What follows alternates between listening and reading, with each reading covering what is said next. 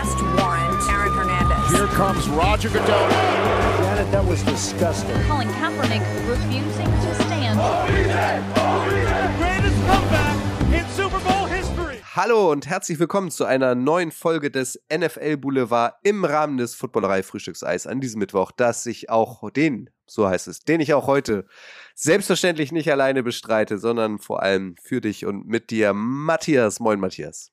Ja, äh, moin, guten Abend, guten Tag, gute Nacht, wie spät es auch immer gerade ist. Ich weiß es gerade nicht. Matthias Gindorf ist heute dankenswerterweise wieder dabei. Er hat es angedeutet. Er ist schon viele, viele Stunden unterwegs, sitzt jetzt gerade am Londoner Flughafen, weil du warst beim Super Bowl in Glendale, Arizona, Matthias. Und da erzählst du uns jetzt aus erster Hand, was du alles erlebt hast. Stand jetzt, jetzt gerade.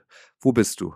Ich sitze im Terminal 5 im äh, Flughafen London Heathrow am Gate A21. Das ist nicht mein Gate, von dem es gleich weitergeht nach Berlin.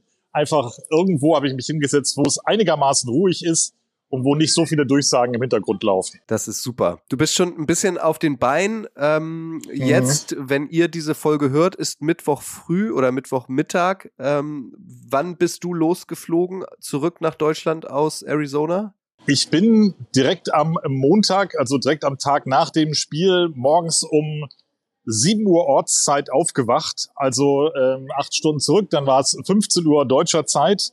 Und seitdem bin ich auf den Beinen. Es ist jetzt 11.29 Uhr am Dienstag Londoner Zeit. Also ich bin ziemlich genau 24 Stunden gerade auf den Beinen.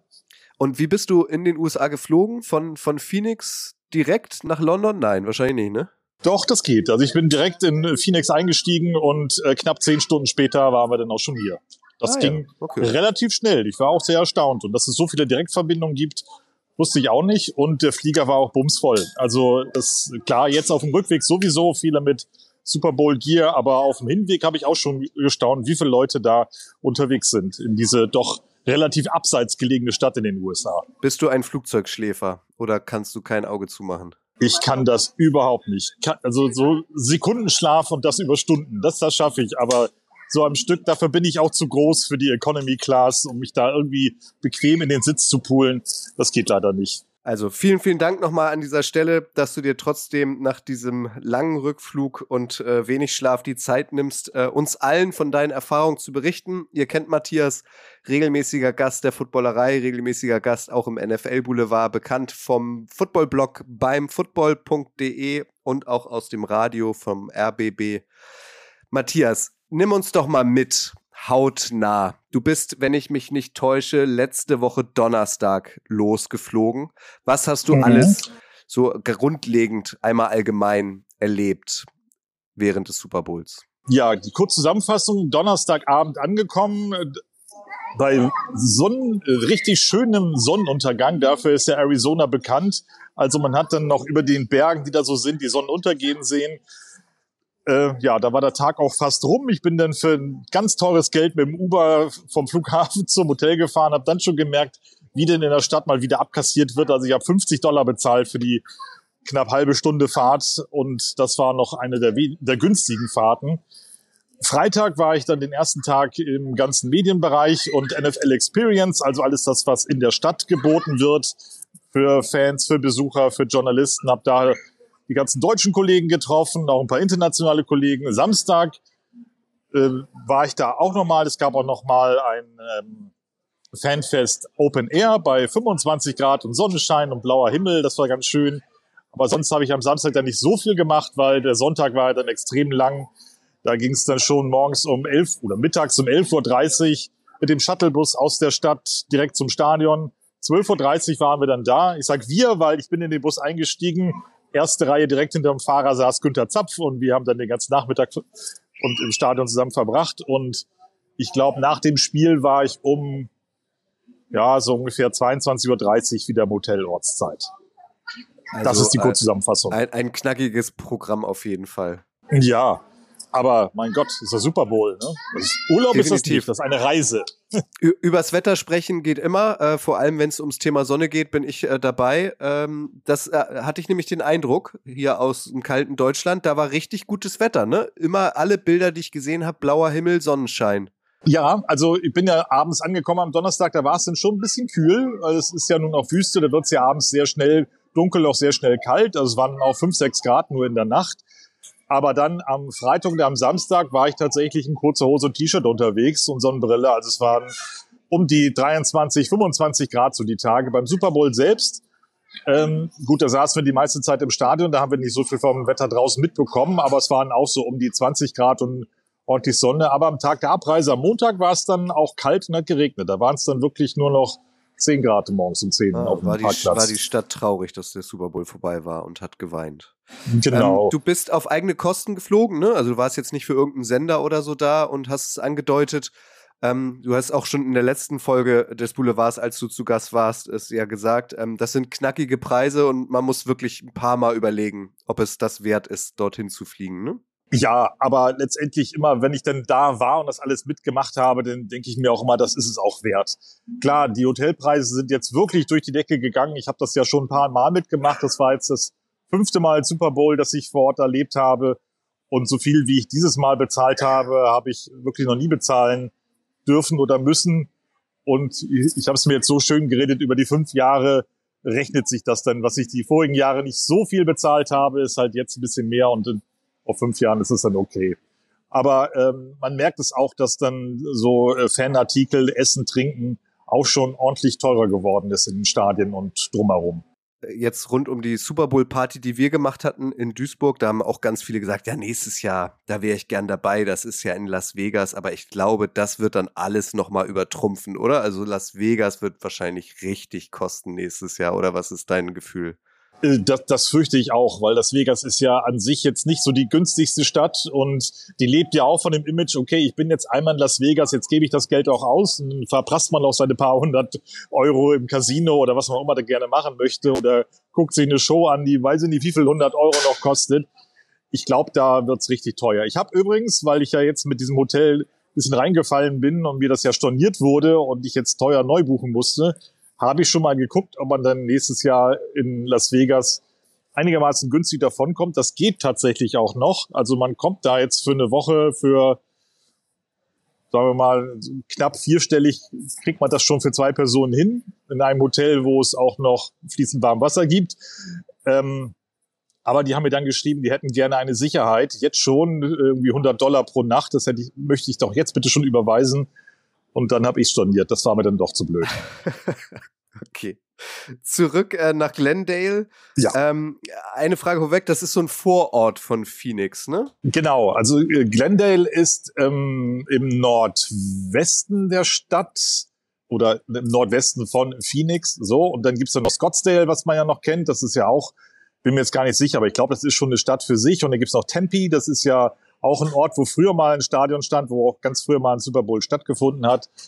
Und das sind, ja, also von Downtown Phoenix bis zum Stadion sind wir äh, ja, so eine Dreiviertelstunde etwa gefahren mit dem Shuttlebus über der Interstate, also wirklich über eine Autobahn und äh, man fährt auch sehr schnell drüben, habe ich jetzt mal festgestellt. Nicht so mit äh, Tempolimit, wir achten drauf und der nächste äh, State Trooper guckt gleich mal, was hier los ist. Also es war wirklich, dass die, die Uber-Fahrer und die Shuttlebusse ordentlich Gas gegeben haben. Du warst aber in Phoenix untergebracht, ne? Ich habe, das war ein bisschen ungeschickt, ich habe mein Hotel genau auf halber Strecke zwischen Downtown und Stadion gehabt. Aber ich konnte natürlich nicht im Shuttlebus unterwegs einsteigen. Also ich musste erstmal komplett nach Südosten fahren, um in den Shuttlebus zu, einzusteigen. Sind wir im Shuttlebus an einem Hotel wieder vorbei zum Stadion gefahren und das wieder zurück. Das ging jetzt nicht anders, aber ähm, mein Gott. Okay, aber also nimm uns mal mit, äh, wie, wie war es in Phoenix? Ich war ja letztes Jahr in LA beim Super Bowl, war so ein bisschen enttäuscht, dass man irgendwie wenig davon mitbekommen hat. War jetzt die ganze Stadt voll gebrandet, gab es ganz viele ähm, Aktionen irgendwie in der Stadt rund um Football. Also die Stadt gebrandet, da war ich tatsächlich auch ein bisschen enttäuscht, als ich gelandet bin, weil die vorigen Male, wo ich war in Miami oder in Atlanta oder in Minneapolis und so, da hast du sofort auf dem Flughafen die ganzen Poster gehabt, Super Bowl sowieso in der Stadt, der spielt gegen den und den. Das war jetzt hier in, ähm, wo war ich? In Phoenix. Äh, das ist die Müdigkeit, die kommt gerade ein bisschen durch. Ja. Da war es tatsächlich nicht so viel. Und gut, ich bin dann im Dunkeln letztendlich mit dem Uber zum Hotel gefahren. Da habe ich jetzt auch nicht so viel gesehen im ersten Augenblick. Aber in Downtown war schon ein bisschen was. Da stehen ja auch die typischen Wolkenkratzer. Es ist ja auch eine Millionenstadt, ich glaube 1,6 Millionen Einwohner, also ungefähr die Größe von München. Da waren auf den Wolkenkratzern auch ganz große Super Bowl-Banner und die Werbepartner natürlich draufgeklebt. In der Stadt selbst war das alles sehr konzentriert. Das war auch bei vorigen Super Bowls ein bisschen anders, dass die offiziellen NFL-Hotels sehr in der Stadt verstreut waren und dann das Fanfest an einem Ort und ziemlich weit weg das nächste. Das war jetzt hier alles an einem Ort, das große Convention Center, was es denn hier immer gibt in Downtown, also so ein großes Messegelände. Da war dann diese Fan Experience riesig groß, über drei Stockwerke. Das ganze Spektakel, da war auch das Mediencenter mit der äh, Media Row, die man ja kennt, untergebracht. Dann nebenan ist ja die Halle der Phoenix Suns. Ich weiß jetzt gerade nicht, wie es heißt. Da war denn der, der Media Day und da waren auch gleich dazwischen die Hotels, wo dann die ganzen äh, Medienleute untergebracht waren, die äh, aus den USA das Ganze mitmachen.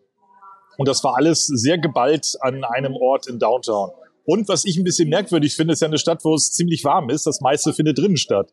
Also der Amerikaner äh, geht ja lieber dahin, wo es klimatisiert ist. Und diese Fan-Experience war, wie gesagt, in der Halle schön runterklimatisiert, keine Fenster, alles dunkel und da drin ist dann das Spektakel. Das finde ich dann ein bisschen schade, aber so ist es ja nun mal. Ähm, und ähm, gab es auch irgendwelche, ähm, keine Ahnung, Partys noch? Also ich habe so eine Media-Party gesehen, aber die war vor Donnerstag, ne? Ja, das war ein bisschen ungeschickt gebucht von mir, weil ich war ja nun am Freitag, den ersten Tag, so richtig vor Ort und Freitag, Samstag sind immer die Tage, wo ein bisschen wenig für Medien gemacht ist. Also das meiste findet dann wirklich vom Montag bis Mittwoch, äh, vom Montag bis Donnerstag statt und Freitag, Samstag sind dann so eher die Ruhetage. Aber nichtsdestotrotz, es sind ja so viele Leute in der Stadt unterwegs und es wird auch wirklich viel mehr Deutsch gesprochen, jedenfalls auch unter den Medienleuten, als ich das bei bisherigen Super Bowls mitbekommen habe. Und da findet man da ganz schnell zusammen.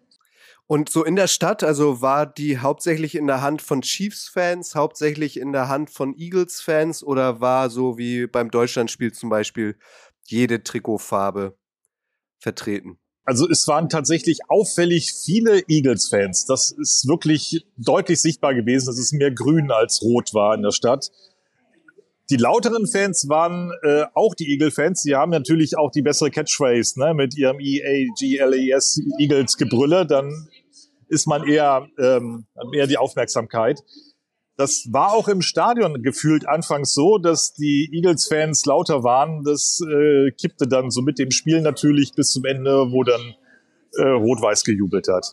Genau, das wäre jetzt meine nächste Frage gewesen, weil das war schwierig zu beurteilen am, am Bildschirm, ähm, wer da die Oberhand hatte. Also die Eagles-Fans waren erstmal lauter und auch es war auch das Stadion war auch eher grüner als rot. Ähm, also wir hatten einen Platz an der äh, Stirnseite. Also wenn man Kamerabild rechts unter der Videoleinwand. Da waren unsere Presse Presseplätze.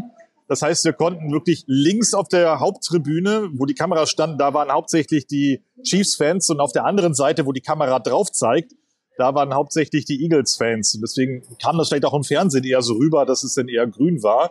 Aber es war mal interessant zu sehen, dass dann links oder rechts gejubelt wird, je nachdem, was auf dem Spielfeld passiert ist. Das habe ich so auch noch nicht miterlebt. Mit Günter Zapf hast du ja eigentlich die größtmögliche Legende getroffen schon. Hattest du ja erzählt. Ähm, Gab sonst noch irgendwelche Begegnungen mit, weiß ich nicht, Ex-Spielern, Funktionären? Warst du mit Roger Goodell Pipi machen zufällig zusammen? Nee, diesmal nicht. In London habe ich ihn ja noch zufällig getroffen. Äh, diesmal nicht. Ich habe ähm, Alexander Steinfort kurz gesehen, weil das war wirklich sehr voll im Stadion und wirklich sehr eng auch. Das Stadion ist sehr, sehr kuschelig, wie eine Kollegin von der ARD sagte. Das ist wirklich sehr äh, beengt gebaut und äh, der NFL Deutschland-Chef lief an mir vorbei, aber ein Alex Alex rufen hat nicht gewirkt, hat mich nicht gehört. Ähm, wen ich gesehen habe, ist äh, Sean Payton noch in der Media Row, der da Interviews gegeben hat. Äh, Tony Kahn haben wir getroffen, der hat jetzt nicht unmittelbar was mit, mit Football zu tun, außer dass sein Vater äh, der Besitzer deines Teams ja ist, der Jacksonville Jaguars und er, Tony Kahn, der, der Chef dieser Wrestling-Liga, der da Interviews gegeben hat. Ähm, ich habe mit den Kollegen von Westwood One gesprochen. Das sind die, die die Radioübertragung machen in den USA, die auch wirklich großes Personal haben. Also saß Kurt Warner mit da im Büro, als wir da gerade gesprochen haben, der dort den, den Kommentar macht. Und was ich immer mache beim Super Bowl oder in London oder beim Münchenspiel, ich gehe mal bei Alan Roach Hallo sagen. Alan Roach ist der Stadionsprecher, der mit dieser wahnsinnig tiefen, sonoren Stimme die Ansagen macht im Stadion während des Spiels und vor dem Spiel. Wir kennen uns seit einer ganzen Weile und es ist immer ganz toll, wenn man sich da kurz trifft. Da bin ich hochgefahren in seine kleine Sprecherkabine, wo er denn da sitzt. Haben wir kurz gequatscht und dann musste er auch schon weiter. Er war seit acht Uhr morgens im Stadion und musste dann ähm, natürlich noch ein bisschen arbeiten. Okay. Ähm, ich habe mitbekommen, ich glaube auf Twitter, äh, Dak Prescott war ja auch vor Ort als Man of the Year und der sei doll ausgebuht worden von den Eagles-Fans. Kannst du das bestätigen? Das kann ich bestätigen, ja. Und äh, auch die, die Kollegen, die um uns rum saßen, fragten sich dann auch, äh, warum eigentlich? Warum denn ausgerechnet der? Also es hat bis jetzt noch keiner verstanden, warum er diese Auszeichnung bekommen hat. Und ähm, also jetzt mit das, mit, also das Spiel mit einbezogen, du sagst, es war dein fünfter Super Bowl, ähm, war es der beste? Weil was ich so mitbekommen habe, ist schon, dass alle Leute, die im Stadion waren, restlos begeistert waren. Ging es dir auch so? Also das Spiel war natürlich super. Also so viel Spannung war, war selten drin bei den Spielen, die ich vor Ort erlebt habe. Das muss man schon ganz eindeutig sagen, weil es ging wirklich immer hin und her, dass man dachte, okay, jetzt geht's in Richtung Eagles, ach, jetzt kommen die doch zurück und dann humpelt Mahomes vom Platz und dann geht's wieder doch in die andere Richtung. Das war wirklich spannend bis zum Schluss. Ähm, ich habe allerdings auch diesen berühmten Super Bowl in Houston miterlebt, wo Tom Brady die Atlanta Falcons gerupft hat und dann doch nur das Spiel gewonnen hat. Das würde ich jetzt vielleicht noch von dem Gesamterlebnisspiel noch ein bisschen höher einsortieren. Aber ähm, was das Spielerlebnis angeht, war das wirklich äh, richtig, richtig gut. Allerdings fand ich, dass so ein bisschen das, das Rahmenprogramm, was alles drumherum gemacht wurde, eher schwach war. Also klar, das, was wir im Stadion sehen, ist, ähm, nee, wie soll ich es erklären? Ähm, das, was die NFL produziert, ist natürlich für hunderte von Millionen Menschen gemacht, die am Fernseher sitzen und nicht für die äh, 67.000, die im Stadion sitzen. Also es wird manchmal nicht so wirklich spektakulär, wenn da die Spieler vorgestellt werden oder auch, wenn wir gleich über die Halbzeitshow sprechen. Das wirkt im Stadion manchmal ein bisschen, ich will nicht sagen langweilig, aber nicht so toll, wie es vielleicht am Fernseher rüberkommt. Und da gibt's, habe ich andere Sachen schon erlebt. Also das war in Houston oder auch in ähm, in Miami mit der Vorstellung und mit The Rock natürlich, der dieses Intro gesprochen hat damals das war unschlagbar. Aber das, das gab es jetzt hier nicht und das war ein bisschen schade. Ähm, bei der Hymne, ich habe jetzt den Namen des Sängers nicht drauf, vielleicht weißt du den Stapleton oder ja. wie hieß der? der? Chris Stapleton, ne? Chris Stapleton, genau. Ja, genau. Ähm, der hat ja auch sehr viel Lob bekommen. Der Trainer der Eagles, Nick Sirianni, hat ähm, geweint oder eine Träne verdrückt. Kam das denn rüber im Stadion? Hattest du da Gänsehaut? Ja, also als äh, Deutscher ist es immer schwierig, äh, das irgendwie einzuordnen, aber ich finde, dieser Moment der Nationalhymne ist immer ganz, ganz was Besonderes, weil es sind ja wirklich viele Leute da, die auf der Pressetribüne arbeiten und Fans drumherum und es steht wirklich alles still und alle halten die Klappe und es ist wirklich ruhig und alle äh, halten jetzt hier im Moment inne, wenn die Hymne gesungen wird und oder gespielt wird, wie in diesem Fall ja auch. Und das ist dann wirklich immer bewegend. Und äh, sobald er bei den letzten Zeilen angekommen ist, dann beugen sich alle mal runter und versuchen oben aus dem Stadion rauszugucken, um, damit man den Flyover mitbekommt. Das ist immer ganz lustig. Äh, wir hatten leider einen ganz schlechten Winkel. Man konnte nicht unbedingt oben rausgucken. Wir haben den Flyover nicht gesehen, auch nicht gehört. Aber so eine Hymne an sich, das ist immer, immer bewegend. Auch wenn es die amerikanische ist. Auch bemerkenswert, ähm, das waren alles Pilotinnen, ne? Also in diesen Kampfjets saßen mhm. ausschließlich äh, Frauen. Das fand ich auch. Genau, und die werden ja auch dann auch mal später, kommen die dann ja auch ins Stadion und während dieser ganzen vielen, vielen Pausen, die wir haben, ist ja auf dem Platz unten immer irgendwie Action. Es werden ja immer irgendwelche Leute vorgestellt, irgendwelche ähm, ja, ausgezeichnete Spieler und unter anderem wird auch mal die Besatzung des Flyovers dann unten präsentiert. Und die standen dann auch und die wurden ordentlich bejubelt. Klar, der Amerikaner, äh, der dreht immer total durch und jubelt immer, wenn er äh, Soldaten seines Landes irgendwo sieht. Und äh, hier war es wirklich besonders laut. Das war, war wirklich toll. Halftime-Show. Lass uns zu der nochmal kommen. Ähm, wir haben Ran geguckt am Sonntag und ähm, Ran hat dann immer gesagt, hat, das seht ihr jetzt nur äh, auf unserer Kamera, das ist unsere eigene Kamera da sah man quasi, weiß ich nicht, schon drei, vier, fünf Minuten Rihanna startklar. Es wurde noch so ein bisschen an ihr gezuppelt. Irgendjemand hat ihr noch ein Zeichen gegeben. Jetzt geht's los. Mhm. Ähm, wie war das im Stadion? Weil wenn du sagst, diese Show wird eigentlich für die Leute vorm Bildschirm gemacht, also da war das dann auch irgendwie recht statisch, fünf Minuten lang, bis die Show begann? Oder was waren da deine Eindrücke? Also was ich dann immer mache, wenn es denn ähm, in die Pause geht, ich beobachte immer die ganzen Helfer auf dem Platz, die denn da in wenigen Minuten, glaube in fünf, sechs Minuten war das ganze Ding da unten ja aufgebaut, was denn da äh, zur Show gehörte. Das finde ich immer wahnsinnig aufregend. Wie viel, ich glaube 400 Helfer oder so habe ich irgendwo gelesen, waren damit beschäftigt, diese Bühne da aufzubauen oder ja auch zu installieren, muss man ja sagen, mit diesen fliegenden Podesten. Und dann, klar, dann äh, läuft ja irgendwo Werbung, das bekommt man ja nicht mit im Stadion. Und dann gibt's ja dieses Intro mit Apple Music, Super Bowl Halftime Show. Und dann geht's dann irgendwann los. Also klar, wir haben dann irgendwo zwischen den ganzen weißen Tänzern eine rote, rot angezogene Frau gesehen aus der Entfernung. Da war es klar, okay, das muss jetzt Rihanna sein. Und Günther hatte ein Fernglas dabei, der hatte das mal kurz überprüft. Sagte, ja, das, das ist sie. Und dann, dann ging's los, ja. Okay, aber und wie war der Sound? Also der Sound ist immer super. Das, das, das äh, kann man gar nicht anders sagen. Also das ist so perfekt wie die NFL. Irgendwas produziert vom Sound oder von der Technik an sich. Da geht auch wirklich nie was schief. Da geht nicht das Licht aus. Das Internet ist wirklich stabil. Es gibt, muss man einfach mal erklären, es gibt ja ein kostenloses WLAN im Stadion, das für alle zugänglich ist. Und das war wirklich die ganzen vier, fünf, sechs Stunden, die wir da waren, komplett stabil. Das ist bei mir nicht einmal eingebrochen. Ich konnte alle Bilder irgendwie hochladen, irgendwas tweeten. Das ging ohne weiteres.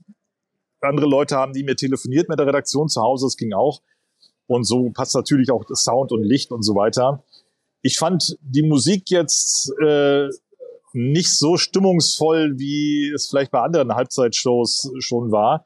Es kam gefühlt sehr wenig Stimmung im Stadion auf.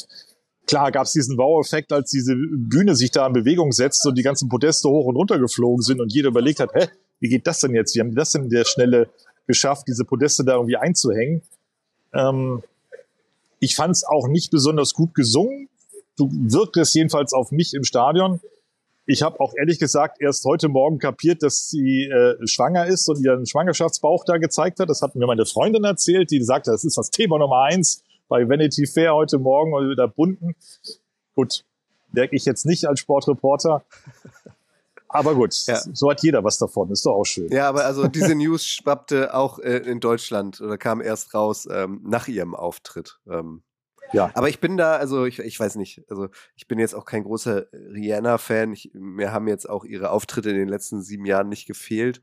Aber mich hat sie auch nicht so richtig abgeholt. Aber sie hat sehr viel Lob bekommen. Also wir sind da offenbar Außenseiter. Ganz viele fanden das super. Ja, also im Vergleich zum letzten Jahr, auch was du denn in Los Angeles gesehen hast, ich glaube, da, ähm, da, ja, da hätte sich Rihanna schon viel mehr anstrengen müssen, glaube ich, um das einzuholen. Also das, was letzte, letztes Jahr los war, das war ja nun weit vorn. Und äh, dann nach dem Spiel, ähm, das ist ja immer ganz cool, als Journalist darf man in die Kabine oder man darf auf Pressekonferenzen. Für welche Mannschaft hast du dich entschieden? Du bist wahrscheinlich zu den Chiefs gegangen, um mitzufeiern, oder? Hast du eine Zigarre geraucht mit Patrick Mahomes? Ich habe sie mitgebracht natürlich. Ich hatte mich da noch angerufen, gefragt, bring doch welche mit, die aus Deutschland, die sind noch ganz besonders toll.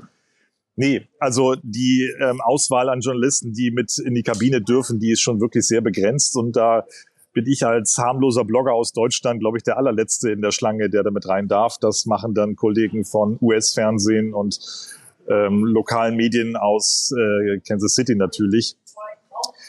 Ich muss aber sagen, Günther und ich sind dann relativ schnell gegangen nach dem Spiel. Wir haben dann noch ein bisschen unsere Arbeit gemacht. Ne?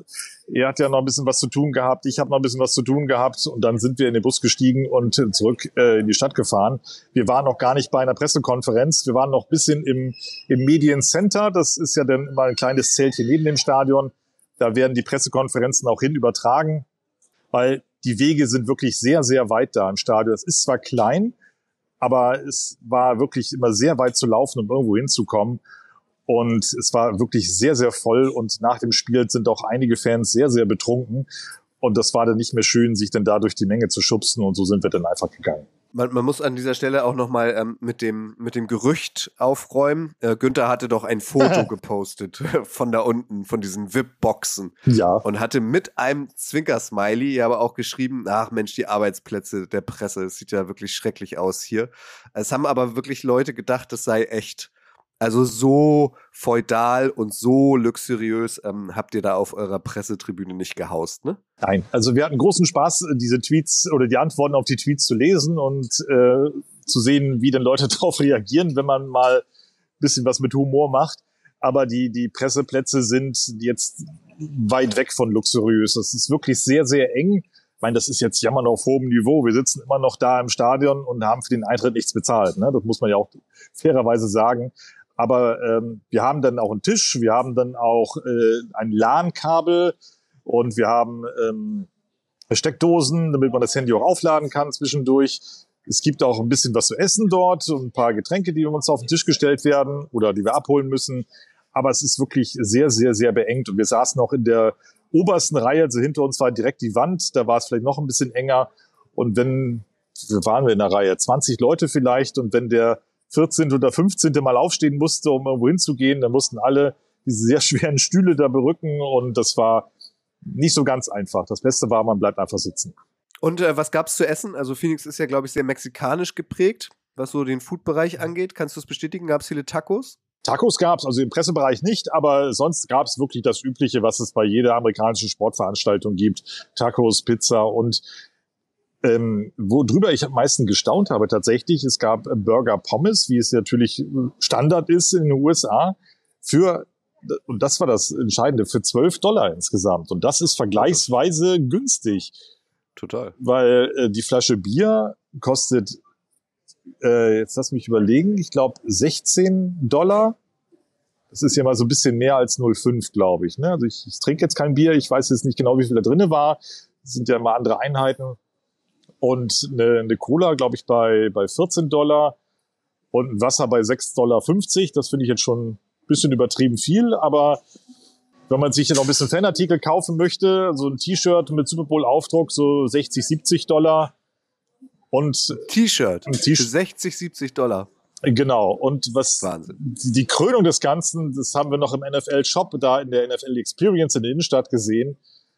Da gab es einen Stand von Wilson, also vom Hersteller der offiziellen NFL-Footbälle tatsächlich, der dort vor Ort gezeigt hat, wie die Dinger zusammengenäht werden. Da konnte man die natürlich auch direkt kaufen. Einmal mit dem offiziellen NFL-Aufdruck und auch einmal mit dem offiziellen Super Bowl 57 Aufdruck. Und dieser Super Bowl 57 Aufdruck Football hat 300 Dollar gekostet. Boah. Da Krass. kann man schon eine Nacht mehr im Hotel buchen für das Geld. Definitiv, definitiv. O oder darauf hoffen, dass dieser Ball so im Wert steigt, dass man den dann irgendwann nochmal äh, weiterverkaufen kann oder so mit einem kleinen Gewinn. Das Ja. ist ja krass. Was hast du dir gegönnt? Also was ähm, bringst du mit zurück in deiner Tasche? Ich bringe mit ein paar äh, NFL gebrandete Socken. Ah, Ja, äh, ähm, also ich reise ja auch, wenn ich jetzt vier Tage unterwegs bin, nur mit Handgepäck. Also ich habe jetzt nur einen ganz kleinen Koffer dabei und ich konnte jetzt nicht so viel Zeugs mitnehmen. Ähm, das war jetzt das Beste, was, in der, äh, was ich als Mitbringsel ist auch nicht mal für mich. Ich sage immer, ich komme mit den Erinnerungen nach Hause. Die sind jetzt für meine Freundin, die das vor kurzem mal irgendwo aufgeschnappt hat, dass es sowas gibt und die das ganz lustig fand. Und deswegen dachte ich, bringe ich hier was mit. Socken zum Valentinstag. Du bist ein Romantiker, Matthias. Ja, die Blumen habe ich selbstverständlich noch online bestellt. Sehr gut. ja. Hast du noch irgendwas erlebt, was ich dich jetzt nicht gefragt habe, was du unbedingt noch weiter erzählen möchtest? Was habe ich noch erlebt? Also äh, von den Preisen, das habe ich ja schon erzählt. Also ich habe, äh, wir haben ja diesen Shuttlebus auch zurück vom Stadion in die Stadt genommen und äh, die Amerikaner an sich haben ja doch eher wenig öffentliche Verkehrsmittel. Das ist in Phoenix ein bisschen anders. Da gibt es tatsächlich viele Busse und es gibt auch eine Straßenbahn. Aber wenn man vom Stadion bis Downtown mit öffentlichen Verkehrsmitteln fahren müsste, dauert es auch mal wieder zwei Stunden. Und es wird dann ja viel Uber oder Lyft, ein anderer Anbieter, genutzt, um das ähm, äh, zu schaffen. Und ich habe da mal nachgeguckt, wie teuer es wohl wäre, vom Stadion nach Downtown mit dem Uber zu fahren. Die haben dann da 100 Dollar aufgerufen. Fand ich jetzt auch ordentlich. Und die Uber-Fahrerin, die mich anfangs, als ich angekommen bin, zum Hotel gefahren hat, die habe ich dann auch mal gefragt, wie ist es denn so? Was glaubst du denn, wer gewinnt denn das Spiel? Sagt sie, ich habe überhaupt keine Ahnung von Football. Ich weiß nur, hier ist ein Riesen-Event, ich fahre Uber und ich kassiere hier ordentlich ab. Sie hat ja. wirklich, wirklich glaubhaft und gesagt, ja, so ist es halt, ich mache das und ich stehe auch dazu. Und die haben, glaube ich, alle ein gutes Geld verdient. Und rund ums Stadion sind auch so ein paar kleine Wohnhäuser und da standen, als wir da hingefahren sind, ob es jetzt Bewohner war wahrscheinlich oder auch die Kinder, die denn da zur Familie gehörten, mit einem kleinen selbstgemalten Schild an der Einfahrt mit Parken 70 Dollar, Parken 80 Dollar, Parken 120 Dollar, je nachdem, wie dicht man ans Stadion rankommt, weil der Amerikaner macht ja sehr viel mit dem eigenen Auto. Er möchte ja möglichst dicht ans Stadion ranfahren und da haben halt die Anwohner ihren Privatparkplatz, ihre Garageneinfahrt für ein paar Stunden vermietet für ein paar hundert Dollar. Ja, krass. Also ich glaube, allein an diesem Tag sind da wahrscheinlich, ist da wahrscheinlich ein dreistelliger Millionenbetrag umgesetzt worden, oder? Im und um Stadion herum. Mit Sicherheit. Also das, das würde mich wirklich mal interessieren, was denn da an Geld umgesetzt wird. Also es geht ja schon mit den Eintrittspreisen los. Ne? Also du kommst ja, glaube ich, nicht unter zwei, viertausend, glaube ich, ist das, das Minimum, was du zahlen musst. Und wenn du dann schon zu zweit kommst, dann hast du schon mal 8000 und wahrscheinlich ist dann die Hemmschwelle auch niedriger, irgendwas anderes zu kaufen, was einen Haufen Geld kostet, ob es jetzt T-Shirt, Hotdog oder Parkplatz ist, weil wenn du schon 8000 Dollar für eine Karte bezahlt hast, sagst du, komm, die 2000 mache ich noch voll mit dem anderen Kram. Ähm, ja, dann kannst du ja auch einen Ball für 300 Dollar kaufen. Eben drum. Also äh, ein Kollege von, ich weiß jetzt nicht genau, welche Zeitung das war, äh, der erzählte mir, er hätte mit einer Familie gesprochen, die kamen aus ich glaube, die kamen sogar aus Philadelphia. Die haben für den Trip zwei Personen übers Wochenende Eintrittskarte, bisschen Hotel und so weiter 16.000 Dollar bezahlt. Krass. Und dann sind die Eagles nicht mal Super Bowl-Sieger geworden. Ja, aber sie sagten, es ist ein Lebenstraum, da einmal hinzufahren und das einmal mitzuerleben. Und dann spart man da wahrscheinlich drauf und dann, ja, ist natürlich blöd, wenn die Mannschaft dann nicht gewinnt. Aber das ist der Sport. Matthias, du hast nicht mit Erfahrungen gespart, du hast auch nicht damit gespart, ähm, uns sie, äh, sie uns mitzuteilen, so rum. Ich habe sehr viel Probleme mit der Grammatik heute. Dabei saßt du so lange im Flieger und nicht ich.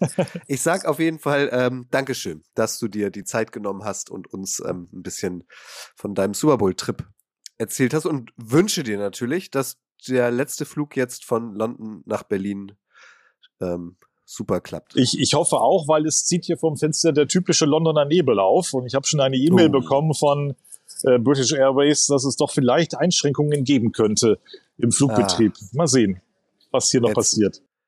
Ich, ich drück dir die Daumen äh, und wir hören uns alsbald wieder. Komm gut nach Hause. Danke, bis bald. Ciao. Danke, ciao. Und an euch, ihr wisst, wenn ihr einen Wunsch habt, auch in der Offseason der NFL wird es den NFL Boulevard weiterhin geben. Schickt uns gern euren Themenwunsch an redaktion.footballerei.de oder schreibt mich über die sozialen Medien an Twitter, Instagram. Da ist das Handle Kutsche22, K-U-C-Z-E 22. Dann versuche ich das umzusetzen. Bis dahin, bleibt gesund. Tschüss.